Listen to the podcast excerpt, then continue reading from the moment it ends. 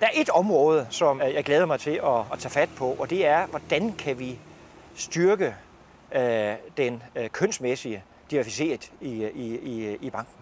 Det med diversitet vender vi tilbage til. Kurt Bligård Pedersen er Jyske Banks nye formand. Og Jyske Bank-kortet virker også her. Han bor og arbejder til daglig i London, men de jyske rødder er til at få øje på. Jeg er, er person, øh, er jeg måske en smule introvert, men jeg har lært, at øh, i øh, forretning, øh, der er det godt at være ekstrovert, og øh, det har jeg så tillært mig over årene, og synes, det går øh, meget fint.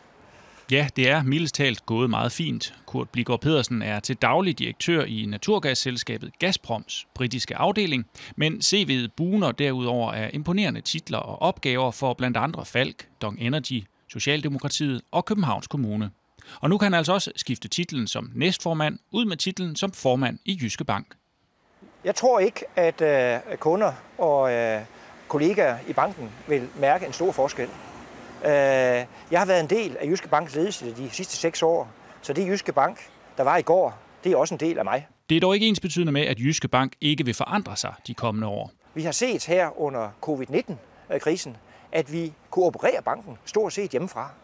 Øh, og vi kunne have set øh, i øh, de ændringer, vi har omkring kontant, kontanter og kontantautomater i bankerne, at vores kunder, også folk, der er på min alder, faktisk er meget med på de nye ting. Så vi har gode muligheder, men det, der skal guide os hele tiden, det er kundernes behov og de ændringer, der sker i kundernes ønsker til en bank.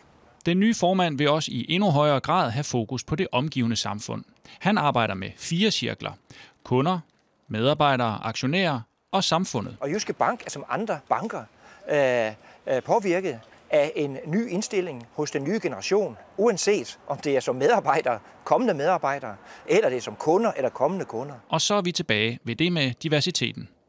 Det er vigtigt, at vi har gode, engagerede medarbejdere. Og gode, engagerede medarbejdere, de er hankøn, og de er hunkøn, og de er gamle, og de er unge.